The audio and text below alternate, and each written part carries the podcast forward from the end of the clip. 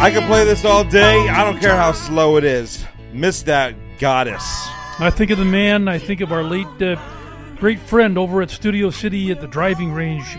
Used to hang out there with Jim Brown. Yeah, one of the another best good of all one. time. Another good one. Yeah. Oh man, it's been a tough last what ten days or so.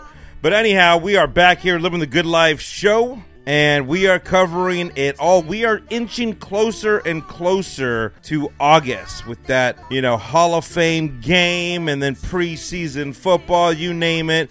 We've got Ryan Kramer hanging out with us from the Sports Gambling Podcast. Lots of things have happened since I think we've chatted uh, last. First things first, you know, we briefly touched on the fact that Tom Brady might have been or might be becoming a small minority, if you will, owner of the Las Vegas Raiders. Well, now it has come to fruition. It has occurred. What's your take on this? a perfect timing for the Raiders. Uh, they're sitting here in a in a bit of a predicament. We find out now that Jimmy G failed a physical. He's having off-season surgery, and they can apparently get out of the contract without really having to pay him much at all. Uh, beautiful timing to have Tom Brady, one of the greatest quarterbacks ever, come in to be a minority owner of your football team. I know he has recently, as uh, last night, said no i'm not playing football again. I'm i'm fully committed to the parenting part of my life now or whatever he said. But Yeah. i mean if i if i'm a raiders fan i'm just i'm getting dizzy thinking about tom brady as my quarterback next year Yeah. First of all, what did he say? He said, "I'm certain I'm not playing." Why do you even use that word? I'm certain. Like, are you are you uncertain? Like, I mean, like, I would say I would just come out and say, "I'm not going to be the quarterback." Relax, everyone, chill. But I'm certain. like, what do you mean? It, you're it reminds me of the great, uh, if you have never seen it, Dirty Work uh, with Norm Macdonald, one of my favorite comics ever. Yeah. Uh, there's a scene where he, you know, basically Artie is like, "Hey man, did you do something?" And he goes, "No," and it's that sa- it's that same kind of vibe. Like, why are you going out of your way to say a word like you've never you never say certain? No. So yeah, now I, I feel more and more like the guy who paid a quarter million dollars for that sand beneath Tom Brady's butt when he retired might have gotten ripped off. By the way, and also like, I mean, I don't think it's against the rules, right, for an owner to play for his own team, right? No, I think I think it's encouraging. I mean, not not that the Arena Football League is the same Yeah. as the NFL, but we are seeing owner Antonio Brown claiming he's going to be playing for his franchise up there in, in Rochester or wherever they are, uh, offering Cam Newton one hundred fifty thousand dollars. But yeah, no, there there's no rule against it. I guess it would be interesting. You'd have to you would have to be on a player contract and fit under the cap, so you'd have to. Tom Brady would have to pay Tom Brady.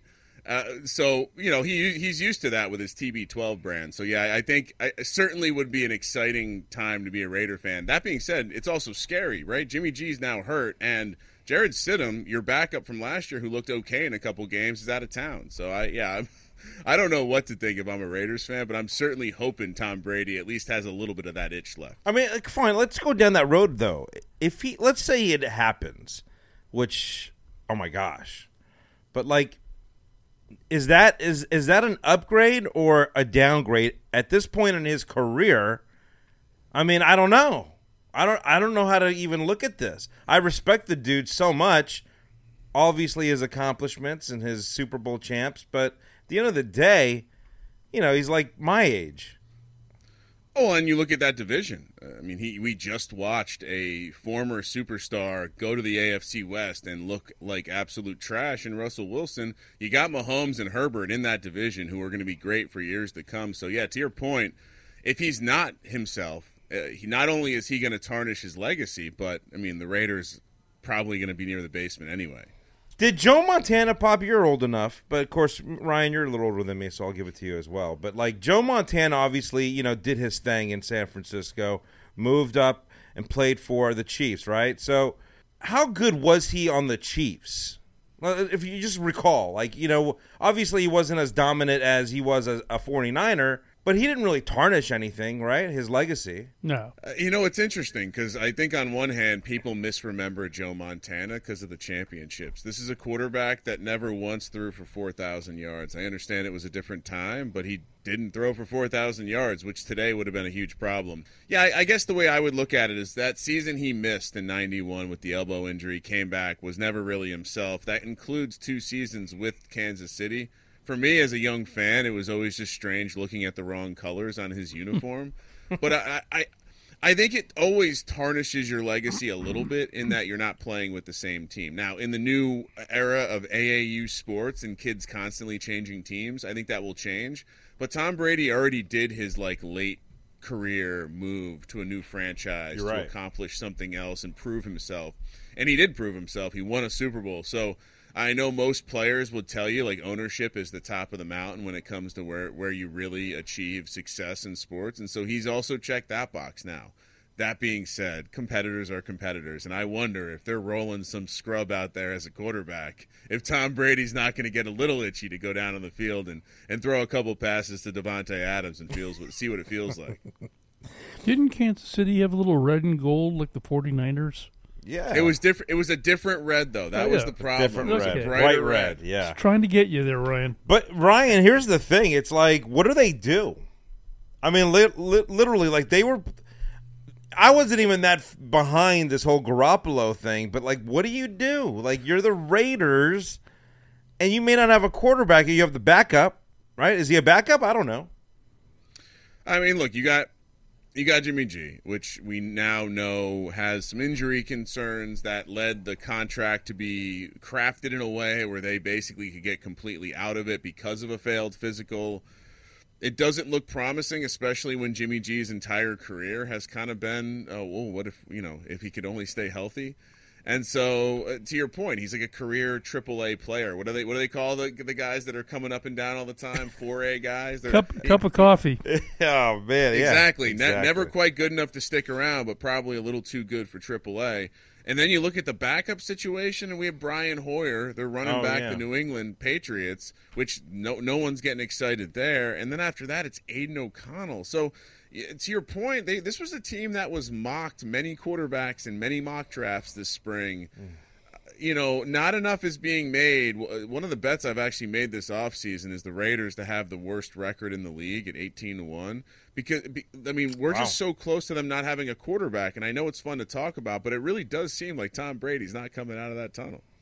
Yeah, and, and it's you know, look, at I hate to go there because everyone's got their own damn opinions, but at the end of the day, I felt that when Jon Gruden was there, the incline was going, like progression, like things were happening for the Raiders, whether you like it or not.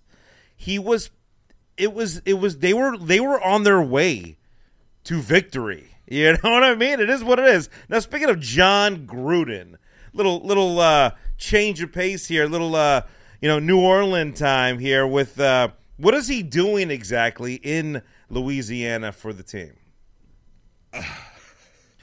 I, there's nothing better than the special assistant, the the guy that comes in to help. Uh, you know, it's like the you know what it reminds me of the mob when you, you when they would bring in the guys from Italy to do a job and be creative so they can completely wash their hands if the situation goes bad. This is a Saints organization that has had strange ties to the same legal team defending the Catholic Church. Like they've done some some some interesting stuff in their past, I Yeah. would say. So for Jon Gruden to come in, now I'm with you. I, I think as a football coach and what he was building in uh, Las Vegas, Yeah. in spite of just tremendously bad draft classes from Mike Mayock repeatedly, Yeah, I think he's a football coach. I think he's a leader of men. I think he, you know, he said some dumb shit. He might have some edgy opinions. Yeah. But at the end of the day, he knows ball and he knows how to get the most out of a team. And I think it's clear to me, like the, the team needed more of Gruden's style than they did Josh McDaniels. That being, or even Bisaccia. If you remember the the special teams coach who was one of Gruden's guys, Yeah. who kind of held the fort down, hand wrote notes to every player about how much how meaningful the experience was. So I think what this is is hey, let's try to maximize Derek Carr. Hey, let's try to let's try to bring a guy in who had you know overseen some of his best success in the NFL, and let's try to replicate it down here because you know New Orleans not short of weapons. just maybe short of that offensive creativity, creativity since Sean Payton left. And, and so to me, that's what this is. It's filling a void. Maybe ownership is it's one of those ownership groups that feels more comfortable with some veteran voices around uh, to help. So that, that, to me, that's all it's going to be. I Yeah. think.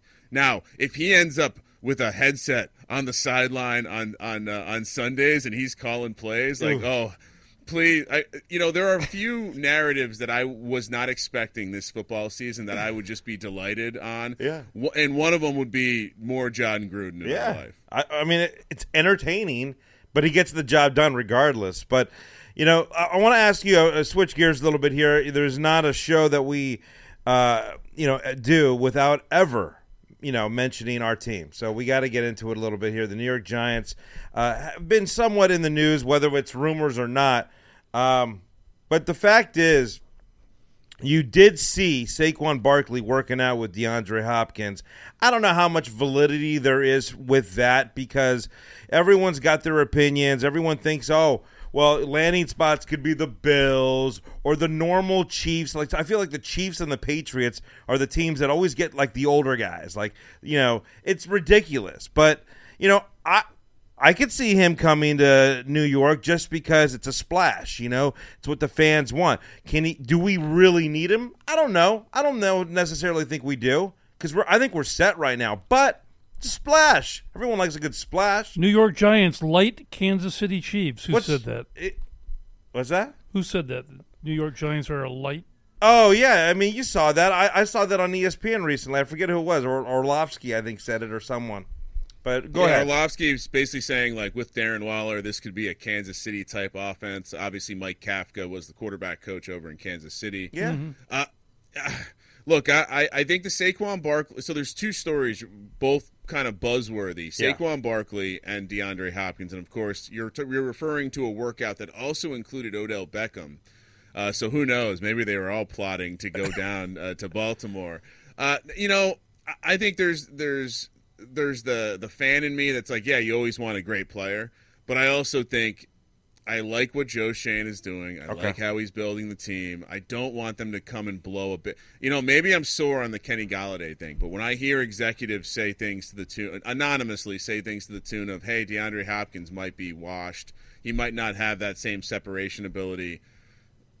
All right, he's still going to be a great guy, a great uh, wide receiver. Like you said, he's probably going to go to the Chiefs. I mean, I, I think we talked right after the Super Bowl, and I told you that my bit for this offseason was going to be every free agent's best fit is the Chiefs. uh, once again, the mainstream media rolling it out for DeAndre Hopkins as Yeah. everyone's reporting. It's an arms race between the Buffalo Bills and the Kansas City Chiefs. Mm-hmm. Honestly, I do think he ends up in Kansas City. I think he turns into a nice piece for them because I, I don't think they're going to be able to rely on Kadarius Toney. Uh, I don't think DeAndre Hopkins comes to the Giants, unfortunately. Now, what I will say, kind of, uh, I know you didn't ask, but Saquon, uh, also annoyingly in the news because he's essentially going to hold out. Yeah. You know, the, fir- we all know about it. He took a bad. He, his agents basically turned down a good deal. Now he's not getting as good of a deal.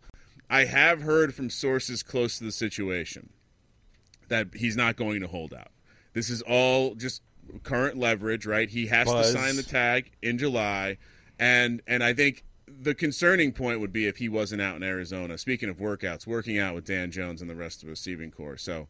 Uh, yeah, but it, but it is always fun to see the old guys working out together, so we can uh, a have pictures and videos to watch, but b we can speculate out how cool it would be if they joined our team. I mean, talk about bad representation. I mean, this is a guy who I think has like two, three years left of like potential star talent, like time.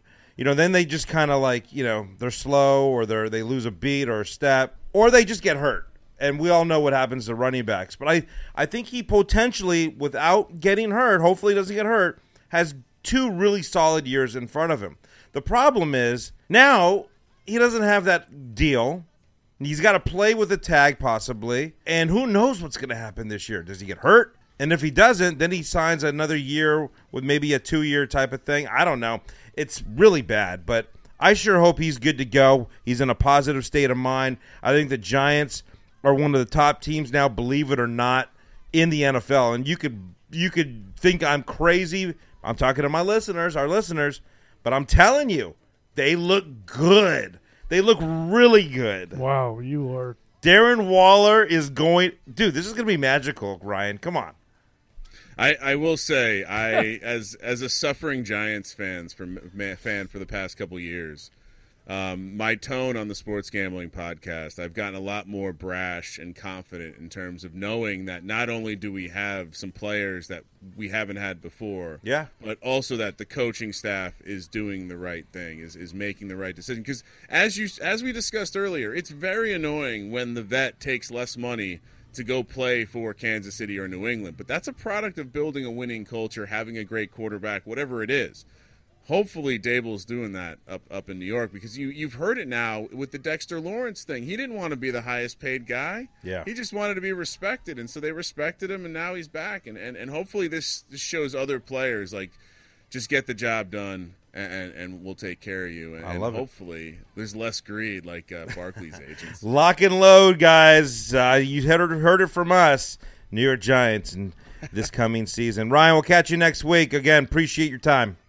Cheers, guys.